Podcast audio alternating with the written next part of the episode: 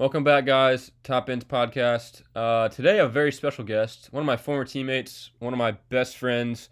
Um, he's from across the pond, from Reading, England.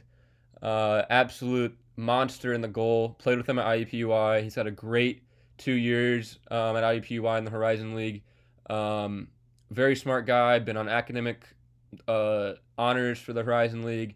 Great guy overall. I'm here with Quinn McCallion. Quinn, welcome on to Top Bins, my brother. Brother, thank you for having me on here. Absolutely. Absolutely. So, all right, Quinn, you're from Reading, England. Give a brief, like, tell the people how it was growing up in England, playing footy every day, becoming a goalie. Give us a little background on how you started your soccer career. Yeah, so I started off when I was about the age of eight, bugging my parents to try and get me involved in a local team. Um, near it soon enough, they uh, eventually gave in. It was the local village team. Managed to get onto that as a uh, outfielder for one of the B teams, and then a goalkeeper for the A team. And then soon enough, I uh, stopped playing for the B team outfield and went full time in the A in the A team in goal. And within about a year of playing grassroots, is what they call it in England. Um, the academy came knocking and were asking for trials and everything. But more than anything, it's just growing up playing football on the streets. You know, where where kids play basketball over here, we're playing pickup games of football and just wanting to play. Everyone wants to be a footballer when they grow up. That's crazy. I I mean, I've seen in movies and I've heard from you obviously when we've talked about it when I was at IUPUI, but like yeah, like you said, like here in America, it's like basketball on every street. Like in England, bro, like that's sick. That's mad. Like that's how kids get good. I mean, as you see, like the English players that are good, you know the guys that grew up playing on the street because they have the moves. Like Raheem Sterling, uh, he said in interviews like he played what is it, cage, like cage soccer. Yeah, cages. Yeah. He said he played cage and like you can see on the field like how he moves, how he shifts, like how he gets his body between defenders. Like that's just some stuff that he grew up playing on the street. But how's what's Reading like? Give us a brief. What's Reading like? How was it growing up there? Reading, Reading is like a, a smaller town. It's about an hour drive from London, twenty minutes on the train.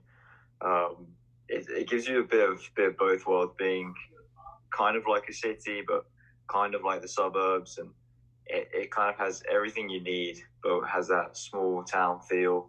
Um, it has the local football club, like soccer team, which uh, obviously has a good good academy and good uh, outlets to try and get players seen. Um, I grew I grew up there and went to school there. Um, my families all grew up there and uh, all went to school there as well. So I mean, it's definitely different to Indy. You know, it's different to the states. It, it's definitely a bit more green than in the area that I'm at right now. It's more trees and everything, but it's uh, it, it was definitely where I think of when I when I when I think of home.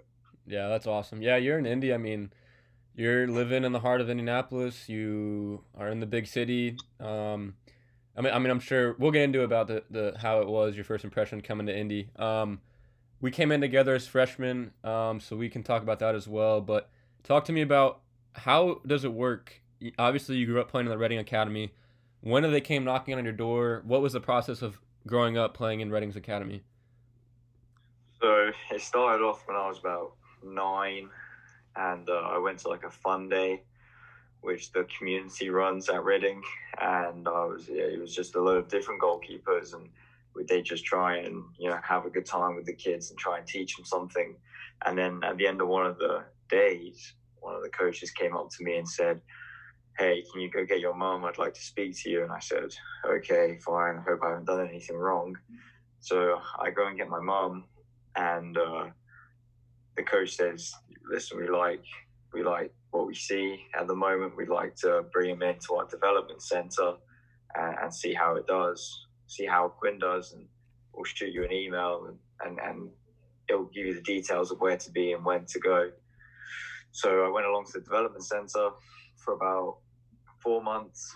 I then got moved up to the advanced center for about two months, and then there was a six week trial at the academy by the time I was I was 10 at the time. I had my 10th birthday, had a six week trial, and at the end of the six week trial, um, the uh, head of goalkeeping at the academy came up to me and my mum and said we'd like to sign him. I signed a two-year contract, youth contract at the time, um, just to say that I was playing for Reading. Um, came into the group at U11 with two other goalkeepers there, and then by U12, um, both the other goalkeepers have been released because they realised I was better than the both of them, and that they'd like to focus, you know, more on, on me playing. Jeez, that's mad. I mean, everyone that is listening to this podcast, I'm sure, um, has seen videos of all the youth guys. Example, Mason Mount. I, I remember an interview with him. He signed when he was like six years old to Chelsea. Like that's mad to me. Like that happens. I mean, obviously they developed you well.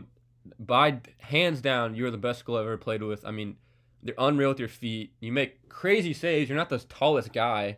You're just Yeah. a, you're an athlete. I mean, how was it day in and day out seeing the first team guys? I'm sure you did training on like unreal pitches, getting that exposure. How was that growing up, and how did it lead to your teenage years? Yeah, so it was crazy. I remember we would train um, almost every day in the evenings after school when I was when I was younger. By the time I got into my teenage years, we uh, we all moved schools as an academy age group, so that there was 14 of us all at the same high school, so that we could train and go to school every day, um, usually twice a day, uh, for two years when I was 15 and 16 um, we were training more than the first team at that point. Um, we were training at Hogwood, which was our training ground. Um, we would be four pitches over from the first team guys. You know, when I was there, which was when I was U12 and U13, you know, Reading was in the Premier League. So we had, you know, big players coming in, big players getting signed, training, being around them, being around the first team coaches. You know, they were always, ta- always taking an interest in the academy guys and you know just having the facilities you know having grass that looked like carpet having goalkeeping training every day you know it develops you as a player and it definitely helped me get to where i am today and being given the facilities and the resources i was Yeah, absolutely. I mean, it shows. If any of you guys can watch Quinn at some point, I mean, this dude is crazy in goal. We, my fre- our freshman year, we didn't have the best team, but Quinn kept us in every game that we won, and that is me being dead serious. You need to own up to it. I mean, we get shot on 50 times. You're making all the saves. We're winning these matches 1 0. Like, you were the guy for us our my freshman year when I was there. Um, but the big thing that is in your bio at IUPUI, what we talked about a lot when I was with you traveling. What was it like playing your U14? I think it was what your a Nike League Cup or something, and you were playing in Yeah. Wembley Stadium. Talk to me about the emotions of walking out on Wembley. I mean, m- me being an- an American growing up, I always dreamed of playing in Wembley. I can't even imagine being an English kid starting in a cup final and at Wembley. Talk to me about the emotions. How was it arriving? Give me all the details about that. yeah so it started off with uh with a playoff tournament which was held at st george's park which is the national centre for football in england which is where the england first team train um, you had the 20 top academy teams in England that were playing a knockout tournament there. So we won our side of the knockout tournament. We beat Arsenal, we beat Man United, we beat West Brom, we beat Fulham um, to then go through to Wembley. And then we had the, the, the next two days with the other half of the tournament. And that was Chelsea that won theirs. I think they beat Man City in their playoff final. So we arrive at the uh, Hilton Hotel, which is next to Wembley, the night before the game. So we stay in this unreal hotel. Um, after training at Reading's first team stadium uh, that morning, we stay overnight there. We wake up. We then realise that we're going to be playing Wembley that day. Um, and then the the chief distributor for Nike um, comes to our hotel and asks us what, what boots we're wearing, what cleats we have, um, because you're only allowed to wear a specific type on the Wembley pitch. And so we pull out our boots and he looks at them and he says, oh, I'm not sure about those. He then pulls out 20 boxes of hypervenoms and say, here, we want you all to be wearing Nike cleats. So I'm like, oh, wow. We all got fresh cleats before the game. I remember mine were blue and black hypervenoms. They went because no green and black hypervenoms because my kit was green, my gloves were black. Felt like the guy walking out. We uh, we arrived at Wembley. We got we went through the players' entrance down into the home team dressing room. We were in the England first team dressing room. Reading's first team manager was there watching. Um, I remember warming up, seeing the pitch. I remember walking out behind the captain, standing on the pitch for the first time, looking into the crowd, like seeing my family, look, looking around, trying to take it all in, thinking that only a certain number of people have been able to play on this pitch. And uh, yeah, to be in a cup final against Chelsea, which is definitely one of the best academy teams in England, was was a huge deal at the time, and probably the highest level of U14 football that you could be playing at that time. Um, we went out. We were pretty confident. We had a we had quite an old team. You know, we had a really strong team with guys in there that that are still playing professional now, and uh, we managed to hold on throughout the whole game. It was 0-0. We were battering them. We we were trying our best to try and get ahead. You know, I was making saves throughout the game, trying to keep us in it. We got to the last minute of injury time and we just play a ball across the box and there's just a guy there completely free he smashes it in we go 1-0 up we have one minute left in the game we see it out. We, we go absolutely crazy after after winning that you know. Not many people get to see it. They lift a trophy at Wembley. Um, I'm already ecstatic you know having kept a clean sheet having gone the win. We go into the locker room and then the Reading first team manager comes down, and there's a video of this on Wembley uh, on YouTube where he, he literally says to me about the saves I made and how good they were and how people only remember the people that score the goals, but you know it's the ones that that, that keep them out that are as important too. That's mad. That had to stick with you forever, bro. Like that's something that like that's a once in a lifetime opportunity. You're playing in Wembley, keep a clean sheet, and you lift a trophy in Wembley, and you're in the training room, and you beat Chelsea. You Mason Mount. You're probably playing against Mason Mount that game. Uh, Rhian Brewster played that game. You guys. He's from Chelsea's academy. He grew up on Chelsea's academy. Rhian was there, and a kid called Jonathan Panzo, who he got he transferred from Chelsea to Monaco, and I think he just signed somewhere else now. My lord, that's an unreal story. That's crazy. Yeah, you you're what, 15 or 14 that age? 14. 14 doing that. That's crazy. Oh my days. So, what was it like? Obviously, that's like the top like you there's nothing that's going to beat that. Maybe you win a national championship here in America, but like I mean, that's crazy. But what was it like um you were 14 then, so how was it like what is it like in England? Like you you play if you're good enough you get signed to a pro contract maybe right but for your you went on a different route you came to america you signed with iupui how did that come about? So when i was about 16 the academy were were telling me that you know the first team manager he wants goalkeepers that are over six foot and obviously i'm not. So straight away there wasn't a lot that the academy side could do to try and get me a contract. So that's where I had to start thinking about other ways that I could continue playing soccer. Um, part of that journey was thinking about trialing at other clubs. I went into a few, they had the same view of wanting someone over six foot. I understood that that would be a common theme. So then I turned my attention to sports programs at really, really competitive boarding schools because I knew that they had the money to facilitate decent soccer players, give them very good facilities, and have links overseas. So that's where I sought out a boarding school called Bradfield College, um, where I spent two years. Um, in my first year, uh, it was a lot of learning. And then in my second year, I was made captain of the team. We won a high school national championship we won our high school league um, in the south of England. And after playing there, it was around um, February time. I get an email from after I decided that going to America was kind of my main plan, saying that you know, they were interested in getting a goalkeeper out there and would I be interested in the school? And of which I replied, like, yes, I'm interested. You know, I want to explore all my options.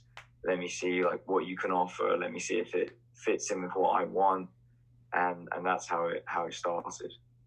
So that's crazy that that can happen over in England, right? So like here in America, you probably have no option to go overseas. It's either you're going to college and playing soccer or you're signing a homegrown contract. Like a podcast I've had before, people Jeremiah Gutjahr explained how in America the you know you play soccer for an academy team here in the MLS and then you can get a homegrown contract. But like in your case, you had options, right? So you you like you said you saw out all your options that you could have and you picked ultimately the best one that was for you. Um, how was it like how did you feel signing to IUPUI? Um, and how how was it making the transition from being in England your whole life, now you're a 17, 18 year old, and you're coming over to America for the, for, for the first time? Yeah, so it was it was definitely a big decision because I knew IUPUI's record before I came. You know, they weren't in the best shape. I knew it was a program rebuilding itself. I knew that I would come in and probably have a really good chance of playing. So that was my main focus of, you know, finding somewhere that I could just play. I just wanted to play games because I knew as long as I, as I was in the team, I'd make the team better. So that was the main attraction of IUPUI. Um, I knew it was good academically, it was also which was also a massive part for me. Um, and then once I had signed and everything was processed and it was official that I was going to come, I flew over with my parents and just got this massive, I guess, shock when I came off the plane, just not being used to anything in America. Um, I remember the first time I crossed the road, I looked the wrong way because cars drive on the other side. I remember stepping off the plane, just feeling this humid Indianapolis air, which was just different to, to what I was normally used to in, in England. And I mean, there was, there was a lot of differences, but I definitely still think I'm still still making sure that it's definitely the right decision and making sure I'm making the most of it. Yeah, it's it's a leap of faith. You did a leap of faith. You're leaving your home country. You're leaving your home area, coming miles and miles and miles away across the pond over here to America, and in Indianapolis, which is a city. That's also very hard to transition to, right? Like you're not in a college town. You're in an actual city environment. I was there with you. Obviously, like I said before, we were freshmen together. Um, what, what were your first impressions when we started playing? What was the difference in in footy from American soccer over to English soccer? What was the biggest difference that you saw with the players, the game of the, the pace of the game, and, and so on? Uh, I think that the main difference was, you know, what I was used to was people that lived and breathed soccer, and every training session was like them trying to earn a new contract. Um, so the intensity of it, I would say, was higher in England. The technical ability of players was higher in England. Um, the pace of the ball was higher in England, um, and the definitely the philosophy of play as well, the way that football was spoken about and how important it was to people was was very different in England. Um, over here, you definitely see that they like to use soccer as a way of developing people more. They like to use soccer as um, a way of bringing people together from different places. Um, I know that they use they use soccer and they use um, strength training and fitness testing and everything to to make sure that people are in the best shape possible as well, so that um, when they don't have the ball, they're able to work just as hard as when they do. Um, I definitely think that there's definitely a more focused um, approach on the sports conditioning and, and sports uh, athletic training as well over here is a lot better. Um, but yeah, the style of play, you know, I was used to playing out the back, being comfortable, being on the halfway line, making passes with everyone. Transition that to coming here, and it, there was a lot more, you know, wanting to go forward as quickly as possible and trying to get the ball in the other half and, and then trying to play from there. So it was different styles, but both can be equally as effective. Yeah, you you touched on it. I mean, I'm a huge soccer head. I, have watched Prem growing up. Like, yeah, playing out of the back is never really an option for a lot of colleges in America. Luckily, my team here at USI, we love to play out of the back. We love to play with our keeper. So if you want to transfer, I got you. But um, no. So tell me, how was it transitioning in Indianapolis? I mean, you flew in. I was with you. We were freshmen together. How was it like, like in Indianapolis? I mean, it's a it's busy all the time. Um, the food is a little expensive, and it's not the healthiest area for food. So talk to me. How was it like experiencing new restaurants, experiencing new drinks, new people? You had a new team. I mean, how was everything in that perspective? Yeah, so it was really different coming from England. Like the food tastes different over here. The drinks taste different. There's a number of different sweets that you see over here that you don't get back in England. Um, the, even the like Powerade and we have Lucozade back in England. Yeah, it's not like Lucozade, that's for sure. there's a whole there's a whole world of different things over here, which definitely took me a while to get used to. It took me a while to figure out what what I liked over here compared to England. Um, Indianapolis, when I first came here, seems huge um, compared to where I was used to living. Um, you're kind of thrown in the thick of it, just basically being downtown. Um, and yeah, it was joining a new team. It wasn't something I was used to. I spent two years with a, with a high school team that I'd grown so close with. And then I was with a completely new team where I was no longer the oldest. I had guys that were like over four years older than me, so it was trying to yeah, Sam Gavin, exactly, Sam Gavin, and uh, you're trying to create a good impression with your class and get close to them, but also gain the respect of the older players. So it's definitely a tough journey, especially coming from overseas even sometimes there's a language barrier trying to talk to people and trying to get them to understand what you're trying to say.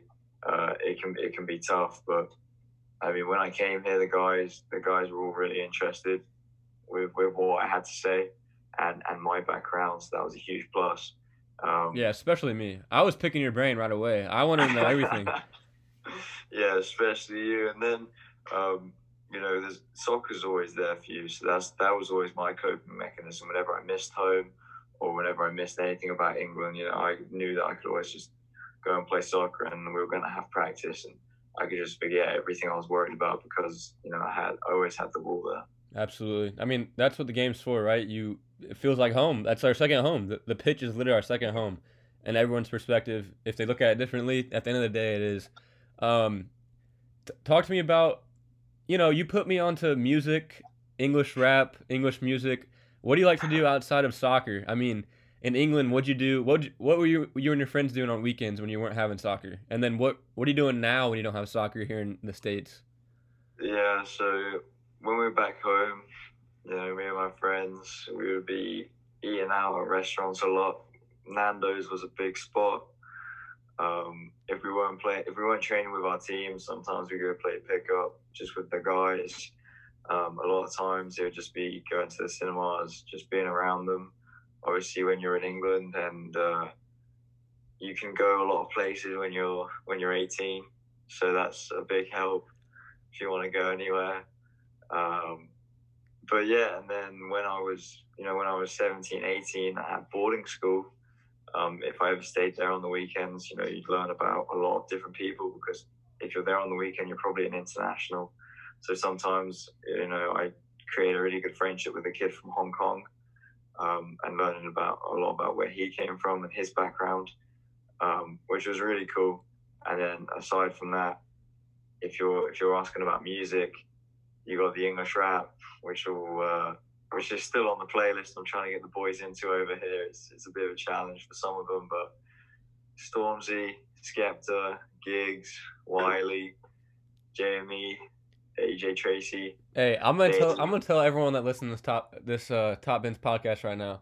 English rap gives American rap a run for its money, bro. You put me on when I was at IUPUI. Was, that's like two and a half years ago, and I still bump my English rap every day. Like it's just a oh, thing. Yeah it's different. It's different. You gotta you gotta give it you gotta give it a few lessons to try and understand it. But oh, absolutely. It's not even about what they're saying. Sometimes it's just about you know it's about the beat and it's about the feel and the flow. So no, absolutely, definitely worth a listen. Yeah. What do you What do you like to do outside of soccer when you're here in the states now? I mean, uh, we hung out occasionally. I mean, when I was at IUPUI, I lived in an apartment. You lived on campus in the dorms, but what do you like to do now? You're a little bit older. You've been adapted to Indianapolis and America. What do you like to do now that you're outside of soccer? And soccer isn't even going on right now because of COVID. We'll get in that in a second. But what do you like to do outside of soccer right now? Yeah, so if I'm not playing soccer now, you know, we have a we have a gym at my apartment complex. You know, I'm lifting a lot. I do a lot of jump rope as well, trying to keep stay powerful. Um, this summer especially, I've been looking a lot into my nutrition um, speaking to guys about what I should be eating, how I can track that, how I can improve that, reading about that. Also, doing more reading. I'm reading two books right now about mindset and about leadership. So, trying to improve what I can do for others and how I can improve myself um, when I'm not always thinking about improvement and, and soccer. You know, it, it being here, you know, we're, we're around a lot of other athletes. So, seeing friends that you don't see all the time. You know, normally normal summers I'd go home, so I wouldn't have seen them for a long time. So it's just about about being around them when possible and when safe. Um, you know, we have a pool here, so hanging out by the pool, trying to grill out.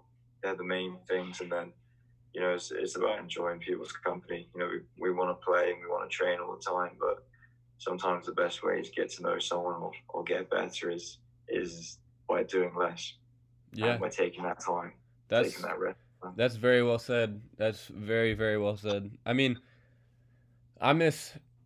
I mean, we grew really close together. You came over for Thanksgiving. We uh, when you didn't go home, you had Thanksgiving with my family, with Seth Vang and Sean Ciacia, which were two of our teammates that are no longer with the program, like myself. But um, I mean, you adapted very well. I never saw you complain. I never saw you really ask a ton of questions about America. You adapted very well. I was very impressed of how well you did it. I mean, you're a very smart guy. You're intelligent. You take your schooling very serious. Um, what are you studying at IUPUI? What are you looking to get a degree in? So right now I'm in exercise science. Um, I'm about half a semester ahead, and then hoping if a pro career doesn't work out, going to chiropractic school afterwards. Oh, I'll be coming to you a lot if you do that. Yeah. I'm gonna need that. But um, yeah, how's COVID treating you? I know this summer was a bit tricky. Um, if I'm correct, I don't believe you went home because of it. How was that not going home this summer? I'm sure you miss your family, miss your friends back in England. But what what is going on with the COVID situation at IUPUI? Yeah, so right now, um, yeah, it's uh, it's been a long summer of being in Indy.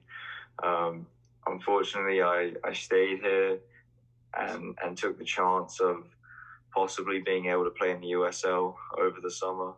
Um, that was no longer a possibility, but I could only find that out at the end of summer.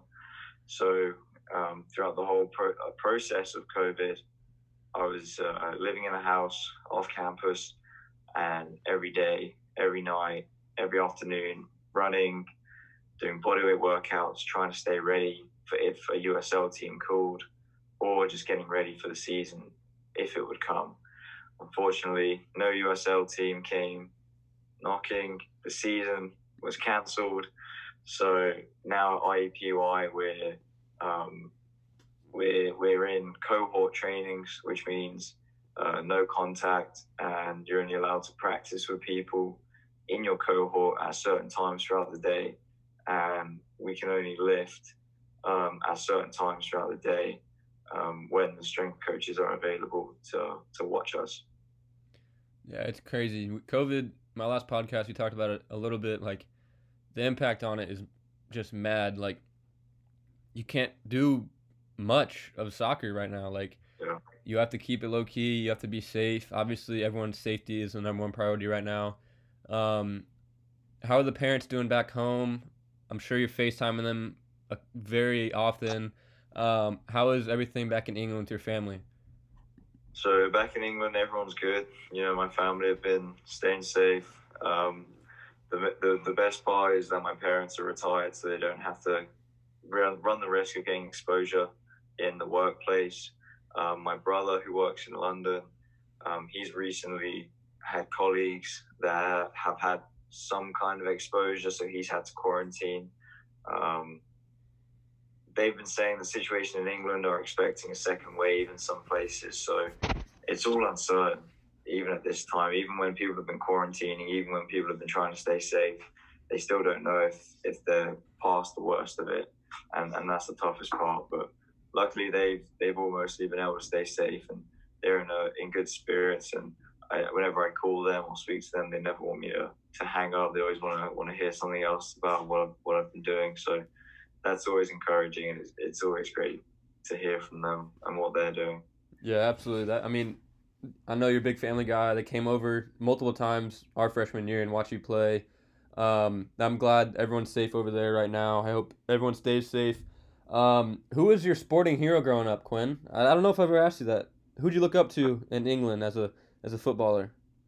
So when I was growing up, um, I uh, didn't like them as a team, but I liked this guy. Uh, it was uh, Van der Sar on Man United. Quinn's an Arsenal supporter, and we, we banter back and forth all the time about United and Arsenal. That's funny. Yeah, so uh, my parents, for my first pair of gloves, got me a pair of Adidas ones, and they were red. And uh, I remember just seeing Van der Sar wearing them, and I was like, wow, I'm going to be like him when I grow up. And then the next pair were these white and black ones like he had, and that was when uh, they played Chelsea in the Champions League final, and he saved like three PKs. Yeah, like, in 2008. Yeah. Yeah, when United won the Champions League, baby. Yeah, I remember that. Exactly. So, I I thought, wow, this guy, he's he's he's such a good person off the field. He's a beast when he plays. He's so calm. You, you rarely hear about anyone, you know, saying about him making a mistake or him playing badly. So I thought that was the ultimate goal is you know, being just consistent. You know, you never have to make every save spectacularly. It's just making all of the saves that you're meant to make. And uh, luckily, um, a couple years ago, when I had a shoulder injury in the National Cup final for my high school, um, uh, somehow one of the guys on the team managed to get a, a message from him sent to me um, the day after I had an X-ray on my shoulder just wishing me a speedy speedy recovery and uh, and, and good health, which was which was awesome because it was a video message. So it was actually him, like almost him talking to me. So that was awesome. That is that's crazy. Yeah, that's that's phenomenal. I mean, yeah, I want him to call me. Like, come on, that's that's crazy. Um, yeah, we've pretty much hit everything. Let's talk about a little bit about Premier League um, I need to know what is Arsenal up to right now, if you know anything. Arsenal just signed a centre back, 19 year old. He uh, he just played against MK Dons. Uh, he played pretty well, so I'm hopeful that he can he can be a rock back there because David Luiz has been pretty shaky. Sokratis needs to get get kicked out, and uh, we, we need a we need some youth and some experience mix at the back. So he'll he'll be good to, yeah. to come in. Hopefully, I mean, yeah, your back line's pretty shite right now, in my in my honest opinion. Um, yeah. I mean, there last year you guys were so shaky in the back.